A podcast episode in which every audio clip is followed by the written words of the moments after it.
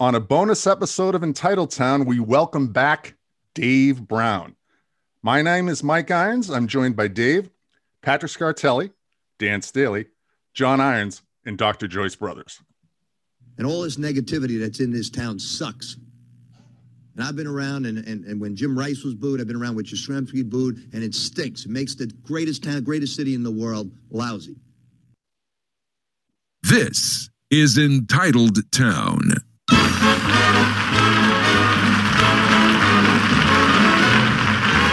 Thank you, as always, to Rick and Al.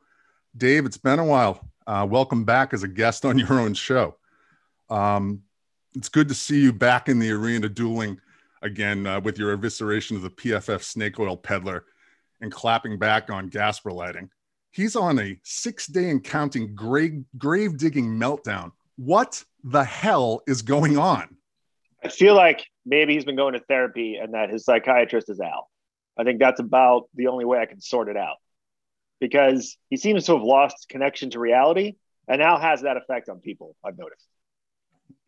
That's true. It's it. It's almost not trying to make light of it. It is like he's he's We're- off his meds a little bit. It's We're specifically what what is he? we're talking about Chris Gasper. I think that's important to We're starting off with Gasper. Yeah, yes. Okay. I think I think the audience we, we you said Gasper lighting, and um, let's be clear, we're talking about Chris Gasper lighting, the uh, former. yes, Chris Gasper lighting. Is there is there any other kind?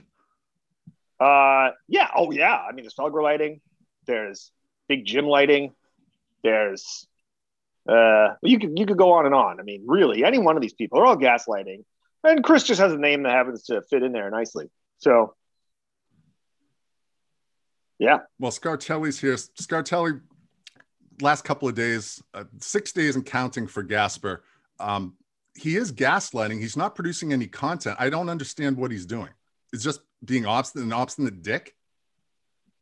he's not changing any minds i don't think there's there's a you know a group of uh twitter followers that you could fit in a Fotomat booth that are going to you know go down with the ship with him and you know bless their souls but otherwise like you say he's simply uh simply being a dick about this It really, it's. I- I don't get it. Dan, do you have any possible explanation for what he's trying to accomplish here? Well, there is a little bit of an air of superiority whenever he has to come on to uh, yes.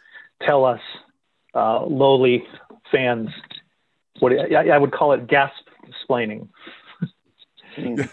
to, to, to say no this is this is what we reporters do you have to understand this if you had the same job that we do if you had all the training if you had been a well, I think he had one. He said he's been a columnist since 2009. Then, then we could understand. So maybe, maybe he's just feeling real frustrated that he has to explain it to so many on, of us. it's one of those things, right? If you're always telling people how honest you are, the, the reality is you're probably not. The lack, this, the lack of self-awareness, John, combined with this overinflated self-importance. Uh, well, chime in here. Yeah, I uh, seven days now counting or so of of this sort of meltdown.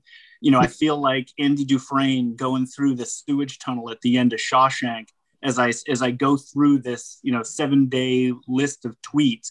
The one that jumped out at me, I mean, everybody, we all have our theories, and maybe none of them make sense, but the the one that jumped out at me was the somebody uh, you know made a point about journalism you know bad jour- what is journalism and and of course he's the professional journalist i felt like that of all the things that triggered him that kind of triggered him a little bit is kind of to dan's point the Yeah. the sort of you know that whether it's the ego the hubris the arrogance mike of of he's a professional journalist he has the journalism training and the the the great unwashed the great unwashed masses on twitter would dare you know you know comment on his journalism skills. You know i mean it's just he had a bad take. It was a gaslighting garbage take that he made a week ago about a fifth round pick that got cut without ever playing a down. Meanwhile teams like the titans are cutting a first round pick oh i mean that guy did play three snaps so i guess it wasn't quite as big a bust as as the fifth rounder for the patriots. But you know this everybody who's a sophisticated serious fan knows this happens knows that the draft is a bit of a crapshoot especially as you get into the mid to late rounds. And gasper mm-hmm. trying to make a huge point about a fifth rounder getting cut i think it ended up blowing up in his face. Yeah, he's loosely Gasper in the past week. He's loosely compared his profession to neurosurgeons, psychologists, and tradespeople, What? people who actually make living wages. Dave, I honestly don't know how you can't sit back in different times when you could actually sit in the uh, the press room at Gillette. You got to be sick to your stomach reading this reading this stuff, and you actually shared air with these people at one time. Those people. Yeah, I mean, ima- I mean, imagine. I mean, it was toxic air before there were viral droplets to worry about. Believe me, but um, you know, going going. I mean, this is a completely different experience that I think I'm having observing all of this because I have gone through, I believe, to some degree, to a much lesser degree, I think I've gone through what Chris is going through right now, and you know, the bubble the bubble that was like around him and the feedback loop to help him believe that he was an expert who's kind of above it all, right? Mhm. The, the the way he's been described, you guys have been describing earlier, like he has this this air of superiority. That doesn't happen by accident. And you go back to when he started. So I've known I've known Chris since like 2006.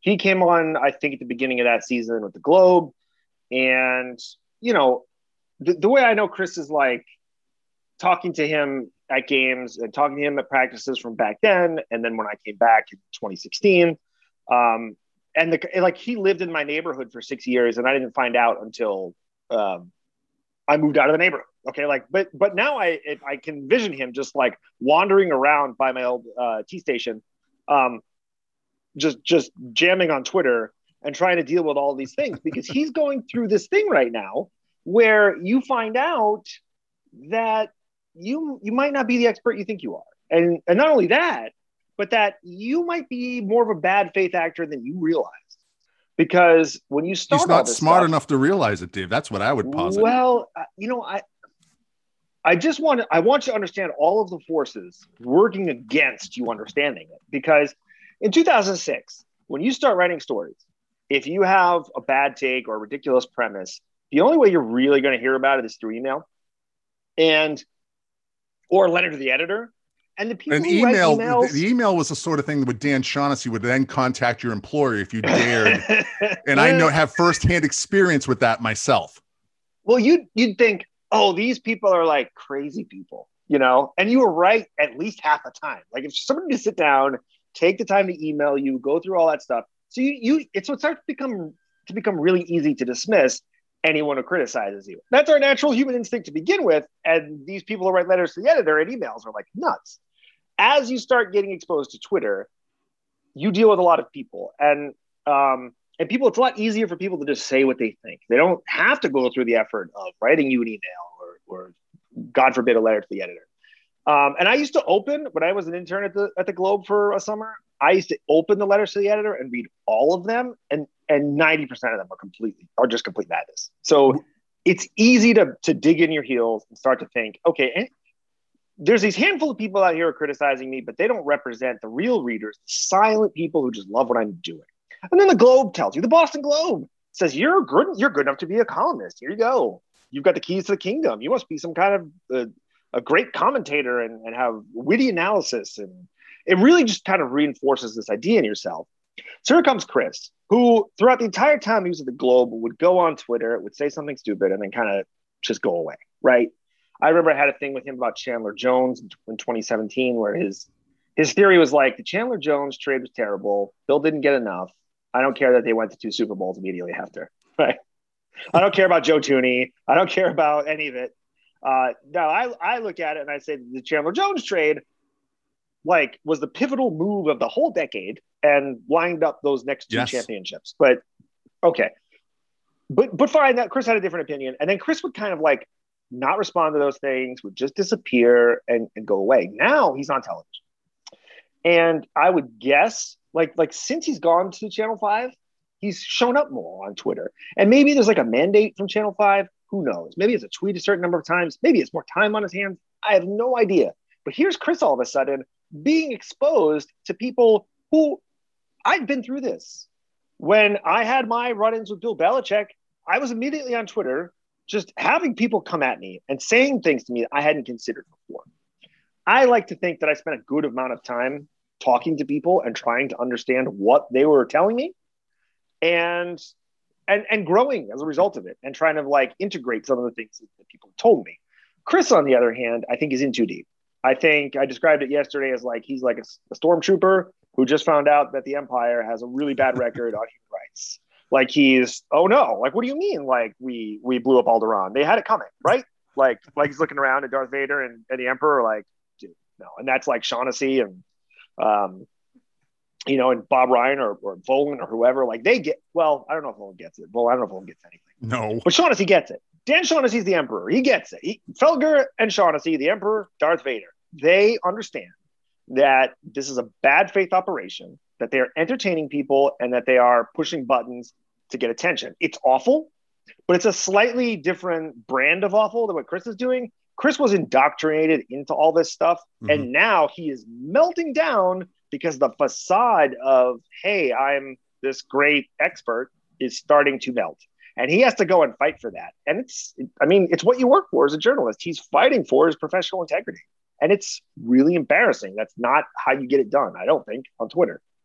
It's it's interesting that you compare him to, uh, or should I say, Shaughnessy and Felger. I wouldn't say that they're mm. Darth Vader. I'd say they're more Dark Helmet than Darth Vader. And we'll have to go into this a little, little bit later today because I want to find out uh, what round you were drafted in the Globe intern draft, or if you were undrafted free agent. I was. Uh, I don't think I was. I think I was undrafted. Was... All right, uh, John, the floor is yours.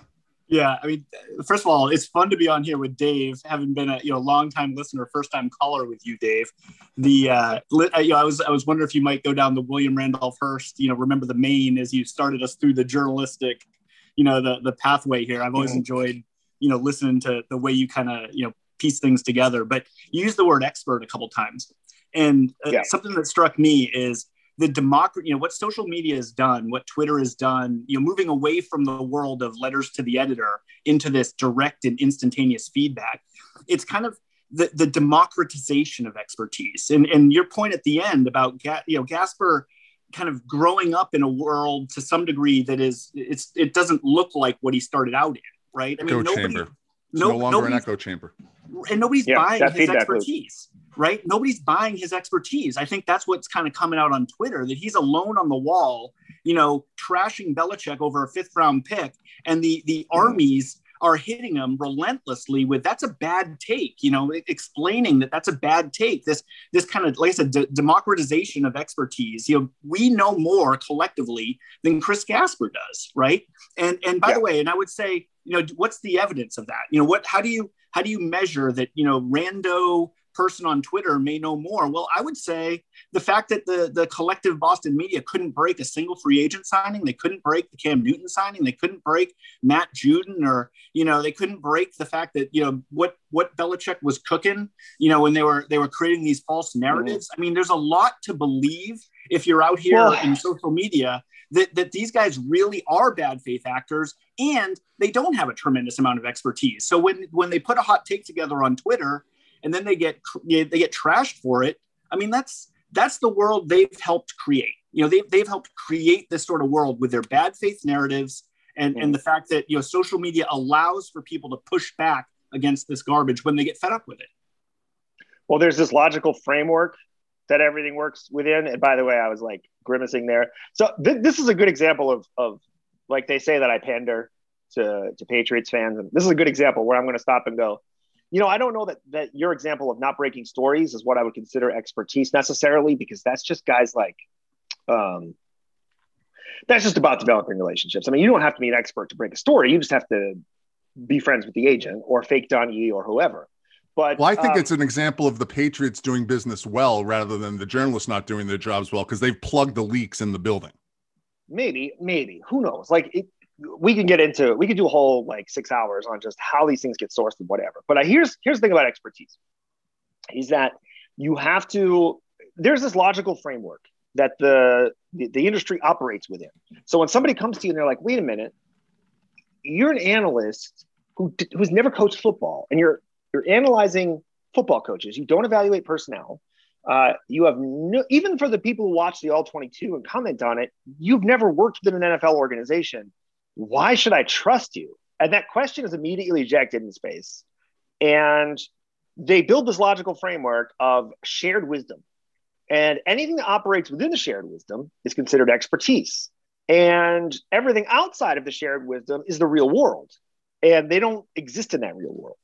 So for a guy like Chris to like start seeing people come at him and deconstruct this logical framework has got to be like, it's got to be maddening. It's, it's just like a mind bending. Um, Mhm. y- your worldview is coming apart at the seams.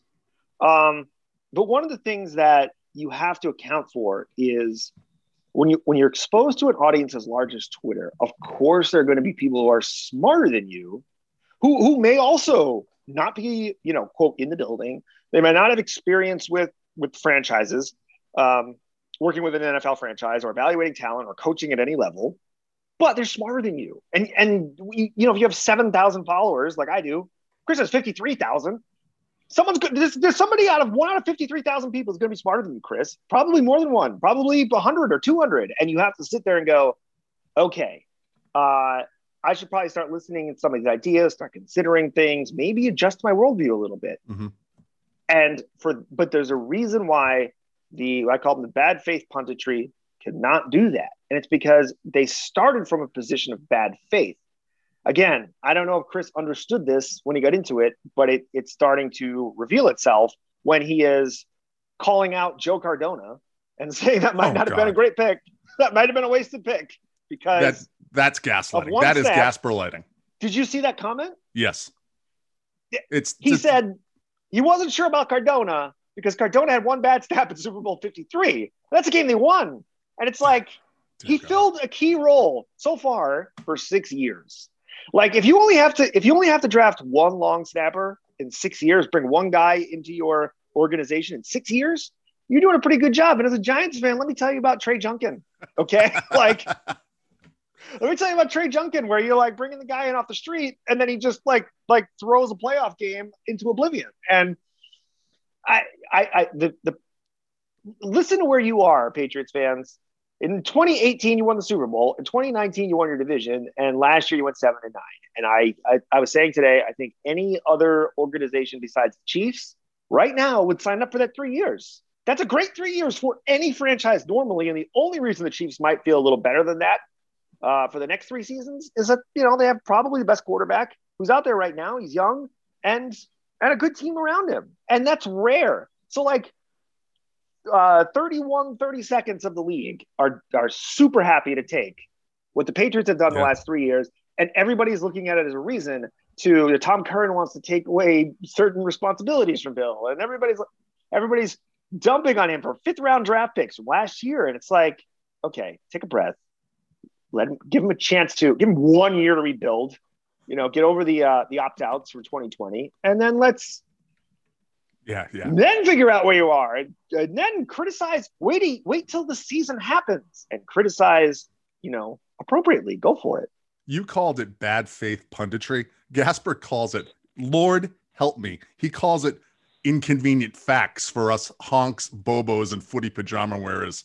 Uh, Dan, uh, you wanted to respond to some a point that Dave made. You know, actually, it wasn't just Cardona. He was saying something about uh, Zoltan Mesko too. That that Mhm. Mesko was a bad pick because it was he was only here for three years. Jesus, But, pole uh, vaulting Christ. Dave said something earlier that I thought was interesting about Gasper possibly not being aware of his own bad faith, and it it, it reminded me of a uh, of another tweet that Chris had. Uh, he was talking about talking about us, how how we you know our psychological makeup, saying, but it's always hard for people to accept or realize their previously held beliefs might not be right. They resist and resent. It's human psychology, and it's like that's you. Read your own Yes. stuff. That's you, Chris. Absolutely. It's it's a thousand percent. And it's I made reference earlier to uh, uh, an echo chamber. He he started his professional career in that echo chamber, backslapping cesspool. Scartzy, it's been crazy. I mean, it really has been the craziness over the, the past week. I, I swear to God, it's getting worse. Um, help me out here. Well, I think what's happening here is he's trying to, you know, trying to differentiate himself from all the other, uh, you know, sports talking heads that are out there. And like uh, he said, he's been a columnist since 2009. He's been with, he was with the Globe for a few years ahead of that. what did what did we know about him? What do you remember about him? You know that he used the big words, but I don't remember a thing he wrote using those big words. What was his signature moment? I mean, what being a uh, junior achievement Clark Booth? Junior Achievement Clark Booth Award. Can I say it took me? And the Globey goes to That was a great observation, uh, Scartelli, because I I have to be honest. Like I've known Chris for a long time, but I didn't really like put him in that. I, I, I he wasn't really on my radar as somebody to worry about because I don't I wasn't reading his stuff. It's just not essential. It's not very good. It's not right. You know, it has you know it all has the look and feel of like old Bob Ryan, where the words are there and the cadence is there and the tone is there. The, the like air of, of being erudite is there. But I'd read the words and I'd go like, what is this is mush? You know what I mean? This doesn't really add up to anything. And at least with Bob Ryan, you know, it was it was well written, it was good um, from that perspective, and I might not always agree with it. And then I and also I don't know. I mean, my memory, I haven't read a lot, much Bob Ryan in a long time, but I at least felt like Bob Ryan was trying to deal with me in good faith. Whereas with Chris, I felt like he was always bending back toward whatever the, um, and we've talked about this before, whatever the the agreed upon social agreement is that the, the narrative is, Chris would always bend back toward it. So, you know, I, I, I, just don't understand like, um, no, no. So I think that's a good observation. I, I never thought he was like a particularly great writer. And the thing is, is they send you in and you, uh, day one, they're like, okay, you're going to cover the Patriots, right? And you're like, okay, I'm here. How do I appear to be an expert without learning anything? Because this is day one, and I got to write this column. And uh, I, I mean, I don't even I don't know much about the cover two defense. I don't know much about you know uh, this spread offense. Uh, what what am I supposed to do? And you look around and you judge what narratives other people are doing, and then you put your little kind of twist on it, and you you express it in your voice. But really, all you're doing is repeating what everyone else is saying. And one of the things that still strikes me to this day is how much uniform thinking occurs in a profession with so many strong-willed and opinionated people that everything boils down to like a binary take on any given issue and you're either strongly for it or strongly against it and there is very little there's nobody comes in with a third idea that's like hey wait a minute i think you're all looking at this entirely wrong. And why is that? It's because no one's really carrying this on in, in good faith. Everybody's decided Right. these are the boundaries of the argument and we're just going to operate within that. And if you don't agree you're a honk and you have an agenda and you're a you're a Patriots fan who's just like perpetuating the myth of Bill Belichick. And I mean, look, what's the, and Chris actually used that term this week that people were perpetuating this myth. Chris will also like like they all say that Bill's the greatest, and they, they wouldn't rather have anybody else. But there's a myth. Like, what's the myth?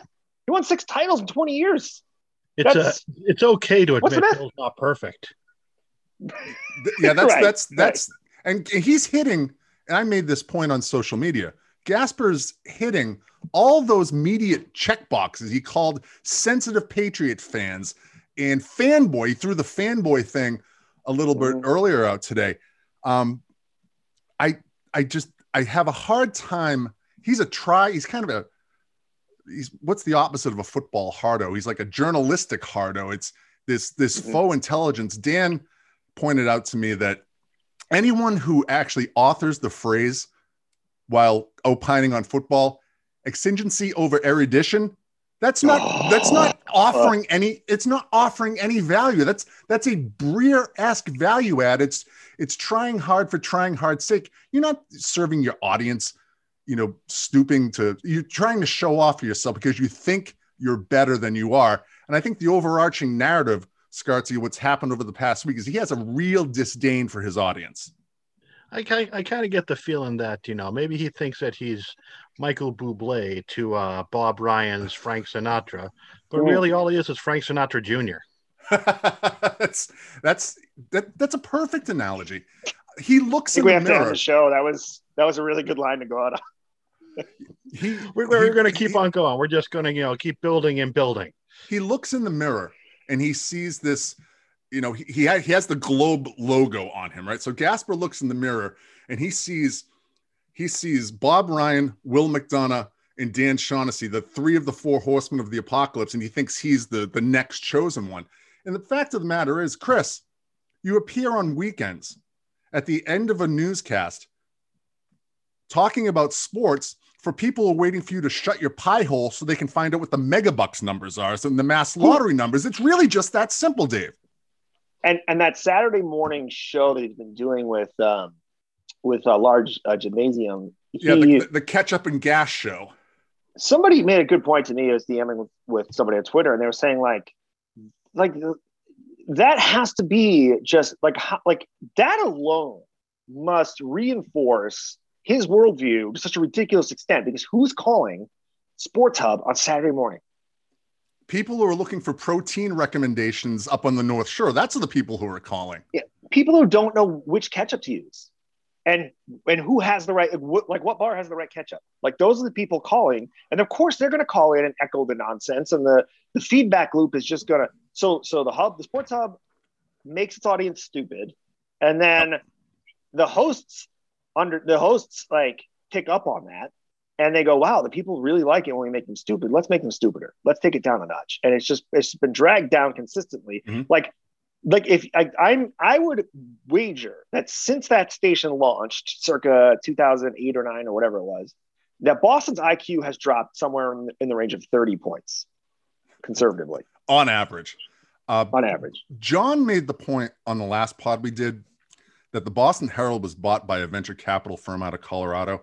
And first thing they did, they slashed everything to the goddamn bone. Yeah. The thing, same things happened with the Globe. I mean, the valuation of the Globe, the entity itself, when you take apart after selling the building and the land on Morrissey Boulevard, Mhm. the, the valuation of the Globe, I believe, was actual one literal dollar. So it was actually a drag on the on the overall sale. And there's there's no sh- so clearly the spendthrift days of the past are over. You're not going to have high mm-hmm. salaried columnists. You know, Shank's probably going to be the last of that generation.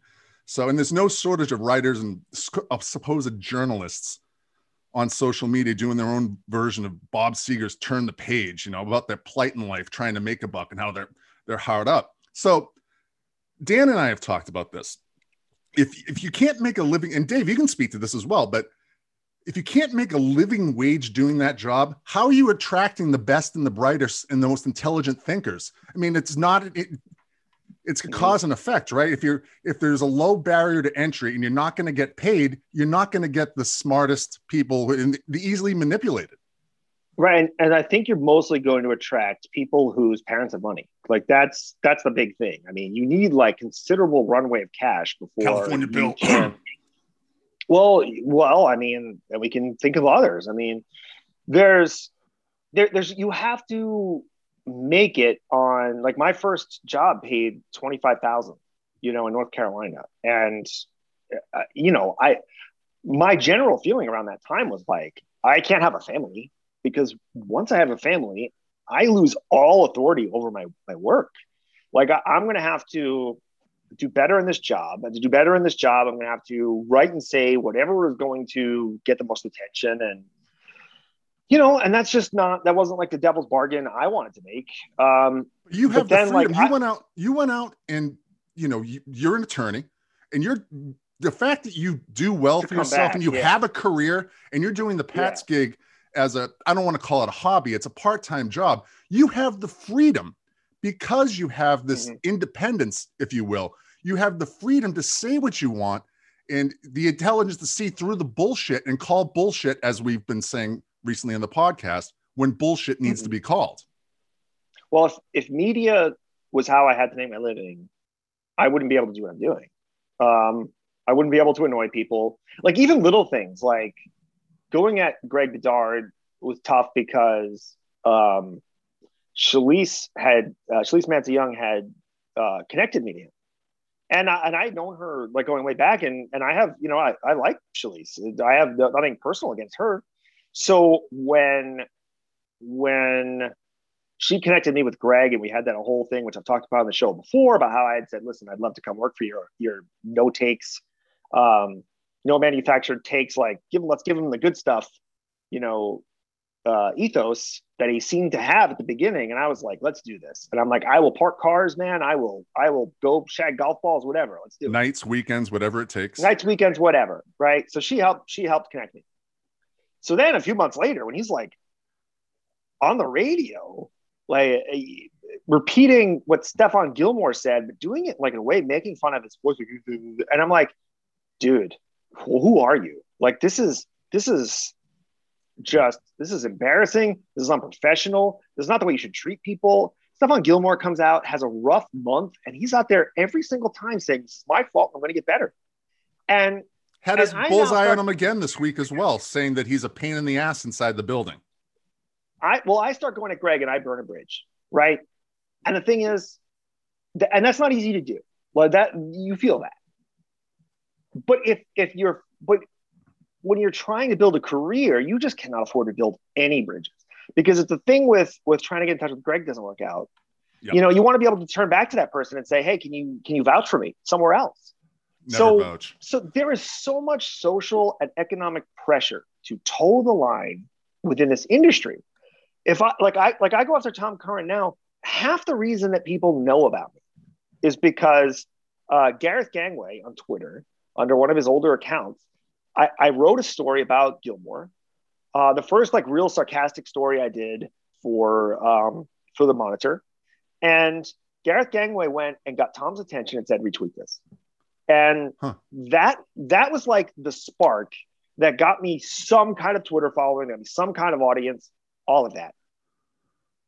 If I want that to keep happening, I cannot dunk on Tom when Tom says something ridiculous. So I have to decide it doesn't matter to me how big my Twitter audience is. Mm-hmm. I, I lost Tom. When I went after Greg, I lost Miguel stopped following me. Um, which I, I don't think there's any person covering the Patriots who is is more pro Miguel than I am. Mm-hmm. But I understood why he did it. He had to. Right. Because he's working for Greg at the time. And he still doesn't follow me to this day. And I'm I'm the guy who's out there, hey, go donate to this guy's charity. I think it's great that there's a guy who's giving straight, well, like well informed information. And the reason anybody in this market understands the salary cap, yep. for those who do, it's because of Miguel. And he and he he's trying to raise $122,000 for charity this year, which there are people on the beat who make less than that. He is creating value for society. Yeah, he is. By giving factual information. And, you know, but he's got to sit there and go, hmm, do I follow the guy that everyone hates. And you know, these are the these you cannot violate the social agreement of circle the wagons. It's a crime family. What you're describing is, is a crime organization. Well, it's it's a self-perpetuating crime organization. Let's put it that way. Yeah. Um, you made a point. Um, you made a point about if you're going to get in the, into that industry, that yeah. you, are probably going to have to come from wealthy parents. Scartsy, uh, Breer started preaching at us uh, about a week, week and a half ago about uh, about the hard scrabble life he had with his unpaid internship. Albert Breer is kind of he fits the profile, right? He comes from the the sweet Redenbacher popcorn money, and he hard scrabble growing up in the mean streets of Lincoln Sudbury and Columbus, Ohio, where you know checkbook graduation, um, unpaid internship. The floor is yours, Mr. Scartelli. Oh, sure. This was a uh, this was a big uh, Twitter kerfuffle. I think uh, I think the equivalent of two uh, two Gasper meltdowns ago. So like maybe maybe two weeks ago. But uh, someone was talking. Someone you know posted a uh, unpaid internship opportunity, and I think maybe uh, the worldwide leader or some such thing. And the we know it wasn't that, the Boston Sports Journal. Actually, it might have been the Boston Sports Journal because it was unpaid. Uh, exactly. Well, they're they have they have a variety of unpaid positions available there. but the the the crux of what people were saying was, unless you're you've got uh, unless you're independently wealthy or have rich parents, you're doing the uh, doing these unpaid internships isn't uh, isn't the uh, great thing that uh, that the uh, the well-to-do believed that it was when they were doing it. I would like to, uh, to go to my father and say, "Hey, I'm getting an unpaid internship," and I get I get slapped across the face. Uh, I I really don't. I really don't. Listen, I don't know what more we can say about Gasper on this point. So let's let's let's put the Gasper stuff to bed. Well, might need a thesaurus to say more. Exactly. I think we're I think we're okay with saying that he's a supercilious homunculus. It's Or- or- pure I'll put it more. I'll put it more succinctly. He's a he's a he's a long-witted gas bag. Uh, Dave, you came back with a flourish last night. I got a text from Dave last night after I posted something kind of innocuously about uh, to PFF Sam, the snake oil peddlers out there in Cincinnati, the standard death crew. PFF Sam, Dave, why don't you take it from here? PF, I posted something Yeah. about PFF Sam um, saying that Bill Belichick wouldn't be able to attract people or players to Foxborough even if he bought them. Then he went out and bought them, and the the sensitive guy himself. I mean, is that just because he overpaid, Yeah, just because he overpaid doesn't prove that he that he could buy interests. That's exact, but that's. I mean, is it possible? And whether it's Gasper, whether it's a, uh, Sam from PFF, is the the inability to say that you know I was wrong. It doesn't say I. It It's kind of the bubble. Fonzie thing. I was r- r- r- wrong. Yeah, well, I mean, it is. It's first of all, it's embarrassing when you go on Twitter and you say something stupid. It really is, and like, and everybody calls you on it, and you say, and you laugh. You, you like you throw up a laugh emoji at the idea of, of the Patriots trading for Mohamed Sanu, and then they trade a second round draft pick for Mohamed Sanu. And I, I've been in that. I've very specifically been in that situation, and the only thing you can do is say, you know what, I missed it. I got it wrong. I, I misread this entire situation. And I think you actually build more credibility than you lose when you own that. Um, yeah, you're acting in good faith. Absolutely. Yeah, for some reason, people like think that they have to get every single one of these issues right. You can't. You just can't.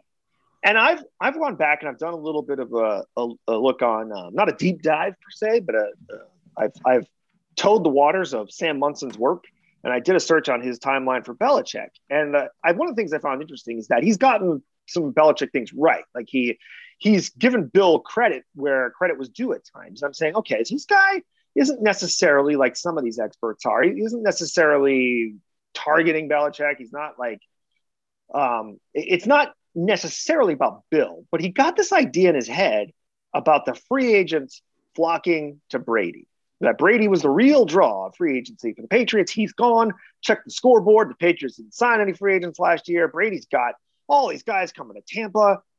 The game has changed. Brady's lead on that scoreboard. Okay, let's unpack that a little bit. First of all, who are all these free agents coming to the Patriots? Who was it?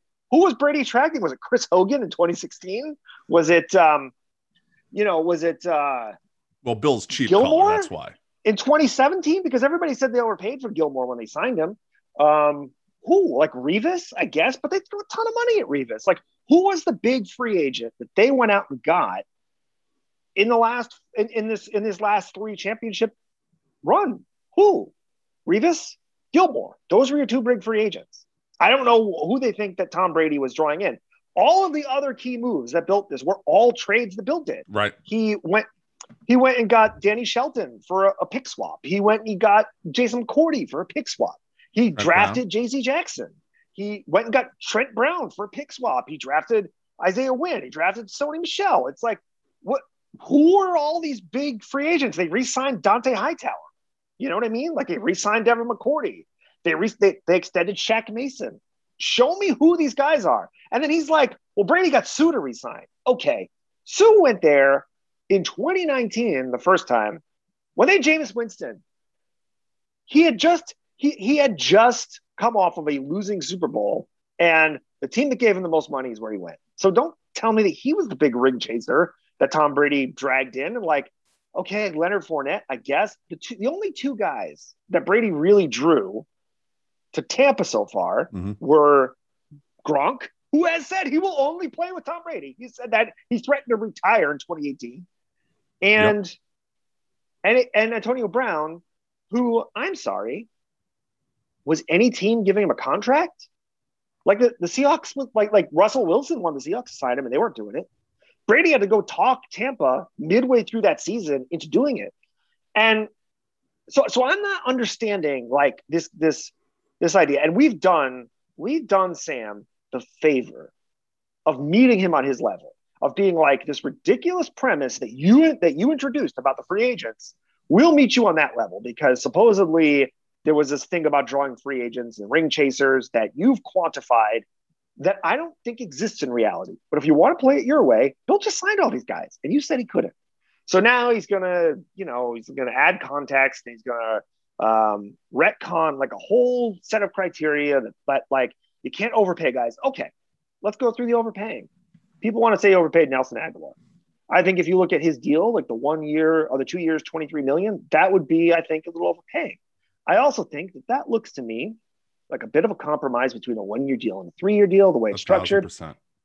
And I think that they're going to pay a, a hefty break fee if they if they let him go next year. And I think if they don't, they're going to restructure and pay him appropriate value because his cap number for this year is seven million.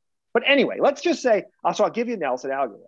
I'll give you that he paid the most for those top two free agents who were the on the tight end market, who were the top two free agents on the tight end market. He swooped in. He said, "I have the most cash. I'm going to use my my resources where I have them to get the, the exact two players I want, Mhm. and I'm going to do that uh, at a time when I think we might be looking at some inflation coming into the NFL. Cap's going to go up a little bit, but then if the, the TV deal comes through, it could go up a lot. And so maybe their contracts are going to look a little smarter a couple years down the road. But okay, I- a but thousand percent. if I want to give you those three, give look go through the rest. David Andrews took less to stay here. Trent Brown took less to come back. Matt Judon is making like ten million dollars. He's a he's a he's a an edge rusher who can rush the passer. He can drop into coverage, and he can play against the run.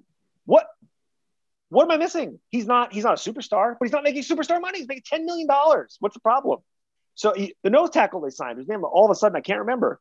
Eight million dollars is Godchaux and Henry Anderson. right. Yes, eight million dollars is not ridiculous for a nose tackle. He didn't overpay.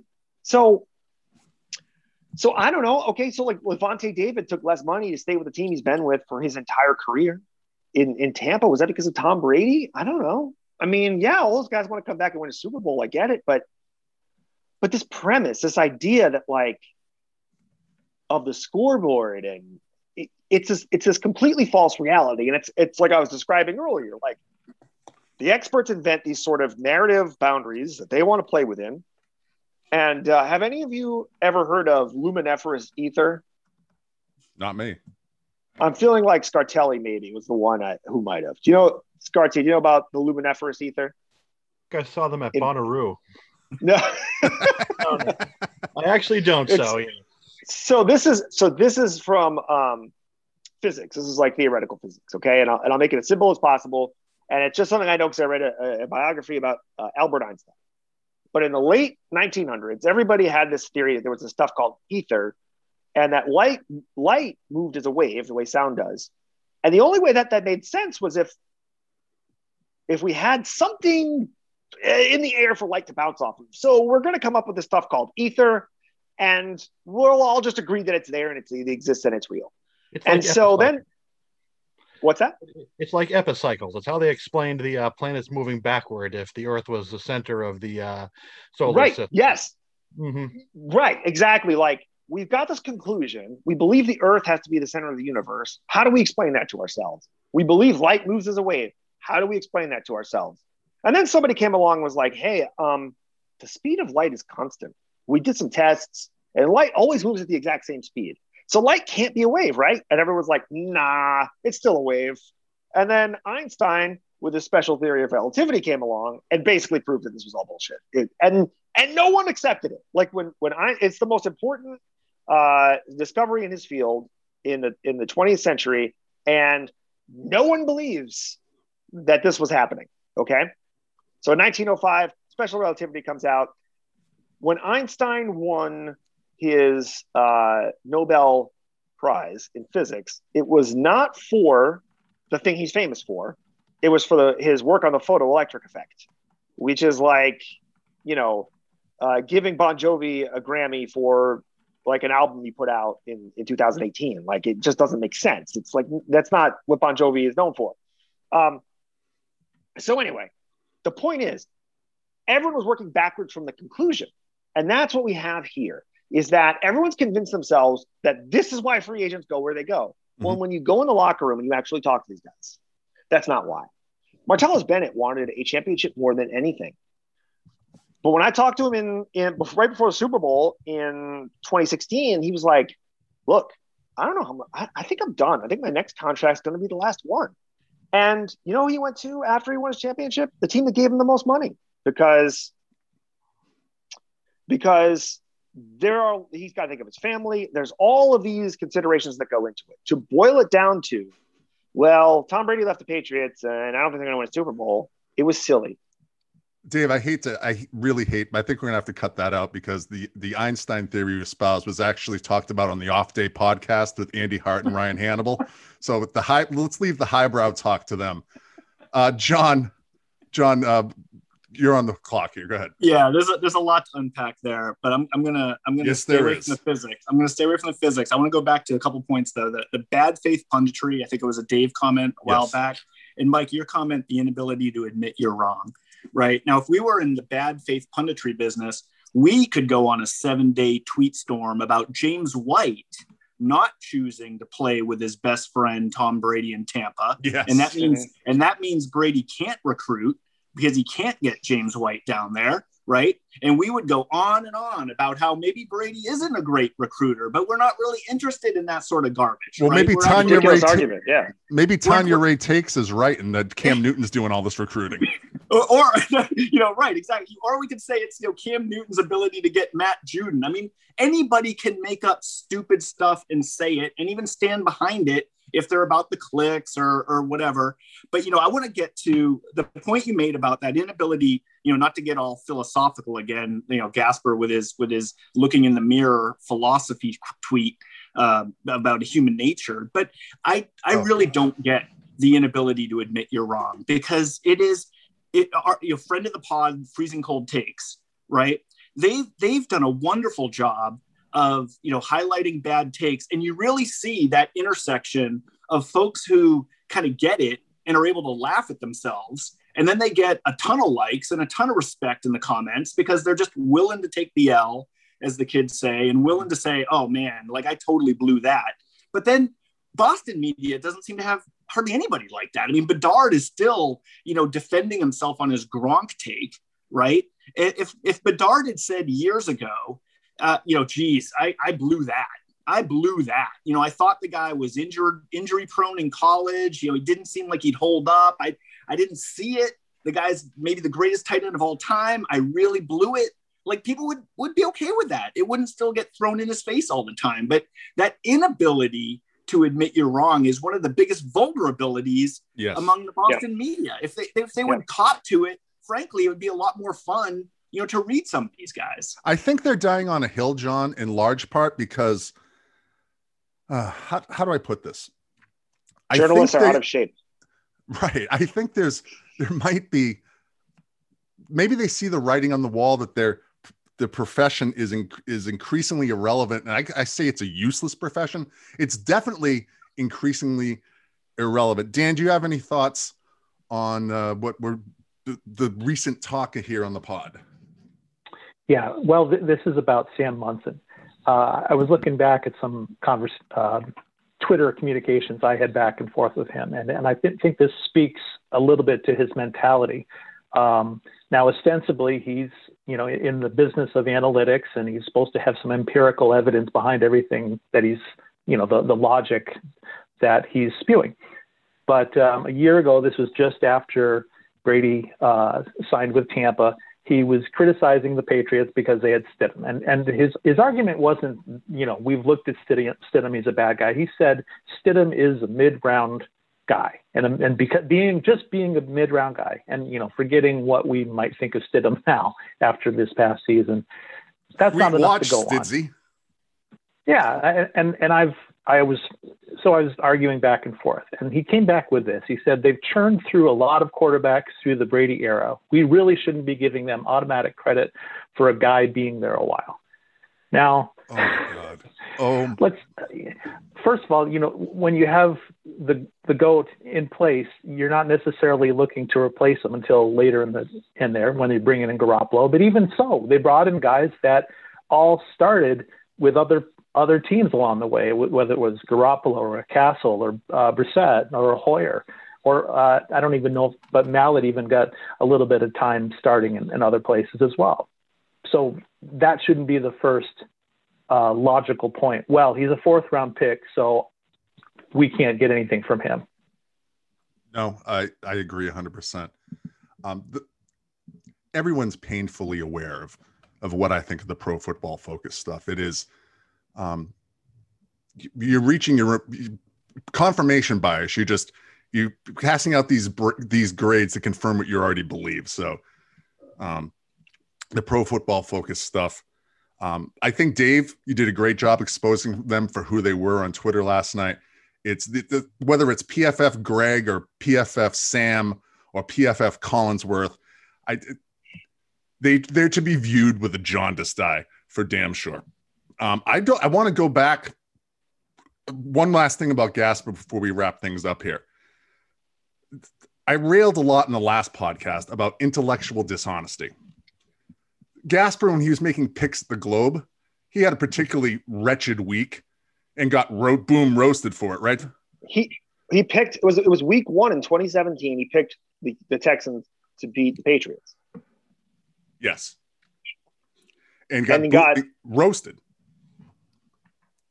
and couldn't handle it and revealed what he revealed that he was on vacation in Europe and an intern made his picks. Maybe I don't think you were interning for the Globe at that time. You were at the Monitor, but no, no, again, no. the intellectual, the intellectual dishonesty in that industry, and I think that, man, like you the can't heat, own, the heat like that you, they throw and they can't take. It's it's it's. John said it's gross. Imagine needing to be right that bad that you kind of reveal the sham going on about these picks. That well, I first of all, it starts off with I was on vacation in Europe. And it's like, oh. okay, let's be let's be a little more relatable, maybe to the audience. Who your job is picking football games. You could do that from Europe. And if it meant this much to you to be right, you would have done it. So, you know, I don't think I don't think you're you're already off to a terrible start. And then it's like, hey, hey, dude, um, why can't you just be like, yeah, I didn't get that one?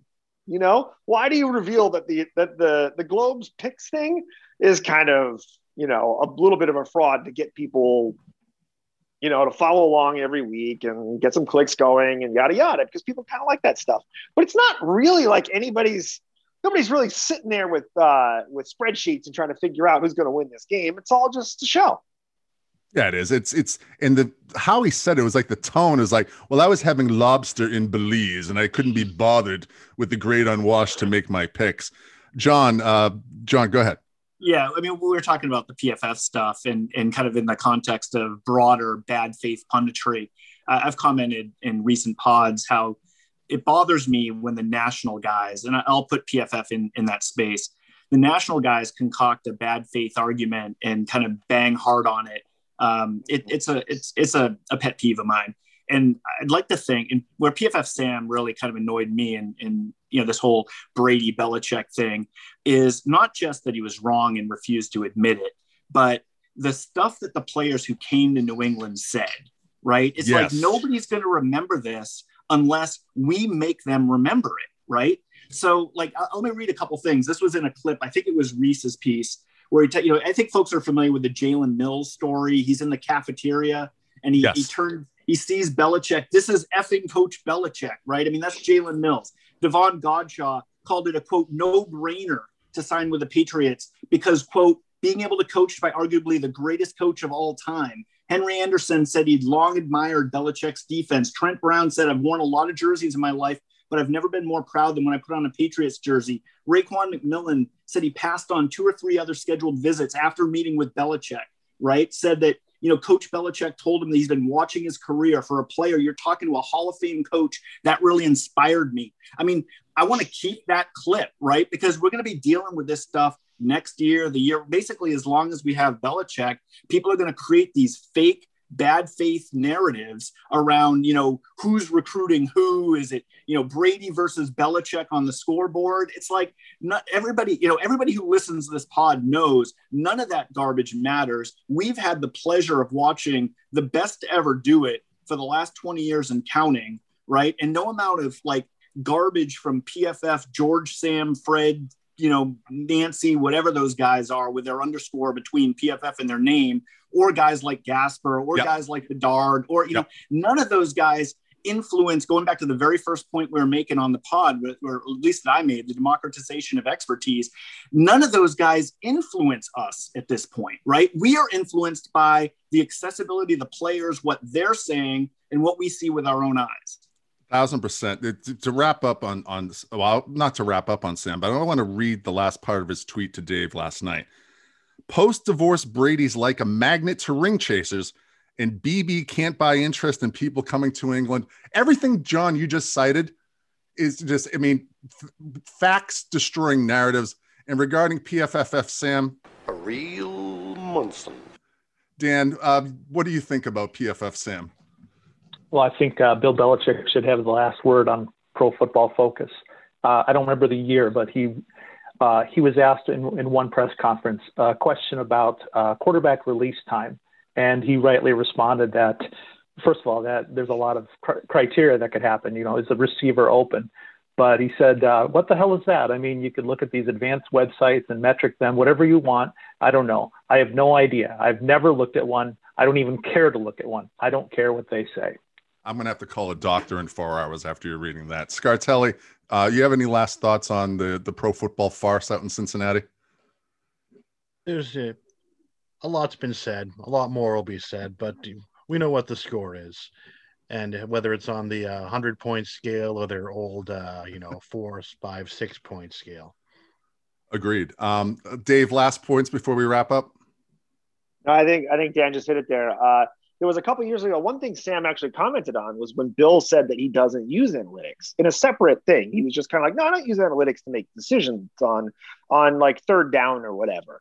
And sam monson was like if people think this he's ridiculous. And it's like well no bill knows what the analytics are. He knows that like the broad data of if you should go for it on fourth and two or fourth and four.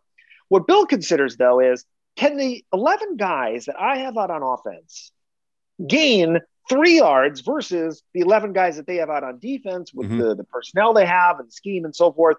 And that's where everything gets lost in all this data. These guys sit there and they run these huge broad numbers and they and they decide that somebody's right or wrong, but they're using the historic criteria of everybody who's ever tried to get uh, three yards on fourth down. They're not using the criteria of who's on the field right now. And that's the point that Bill is trying to make. And of course, it all gets dragged down into a ridiculous debate that has nothing to do with the actual. Decision. Agreed. Agreed. Uh, Tommy Curran making his weekly appearance on this podcast. Tom has in his Twitter header, it's an absolute great point. It's a quote from Aqib Talib. People that dry hump stats to make a point probably prefer reading sheet music to hearing the song. And I think that's Aqib Talib. Uh, well put. Uh, John, last thoughts? I, I just Oh, go ahead, Scott. I'm sorry. A, why doesn't he have a uh, you know an audio link of a keep saying that? I wonder why. I wonder why. Uh, John, last thoughts. Well, it's uh, it's been good to have Dave back on. I, I you know made the William Randolph Hearst comment earlier. I knew you wouldn't disappoint with Einstein and and you know physics. So it's uh I've, I've long enjoyed the pod. Honestly, straight up, I've long enjoyed the pod. So it's it's fun to to to you know chime in with you, and, and I'm glad you were able to hop in. Me too. Thank you. All right. Oh, yeah. It's not like we got the band back together. This is, you know, a whole whole different uh, kettle of fish here. It certainly is, Scartelli. Uh, Pat Scartell is at the 15net.com. The sports junk drawer will be coming this week. Dan Staley at Patriots Daily. Uh, John Irons at that John Irons. Dave Brown, thank you for being a guest on your own podcast. Um, it's a, it's kind of amazing we set out, we agreed on Friday that we were going to do a podcast over the weekend on the mm-hmm. premise over the trades that happened on Friday with Miami moving back uh, and then back in to the top 10 and then San Francisco moving up and how that was going to affect everything. And just these, these assholes keep ste- stepping on their own dicks and showing their asses. And we had to scrap everything. And anyway, it's over with. Uh, thank you to everybody. The email address is entitledtown at gmail.com. Uh, thank you for listening, everybody. And it's more important now than ever. Turn off your radio.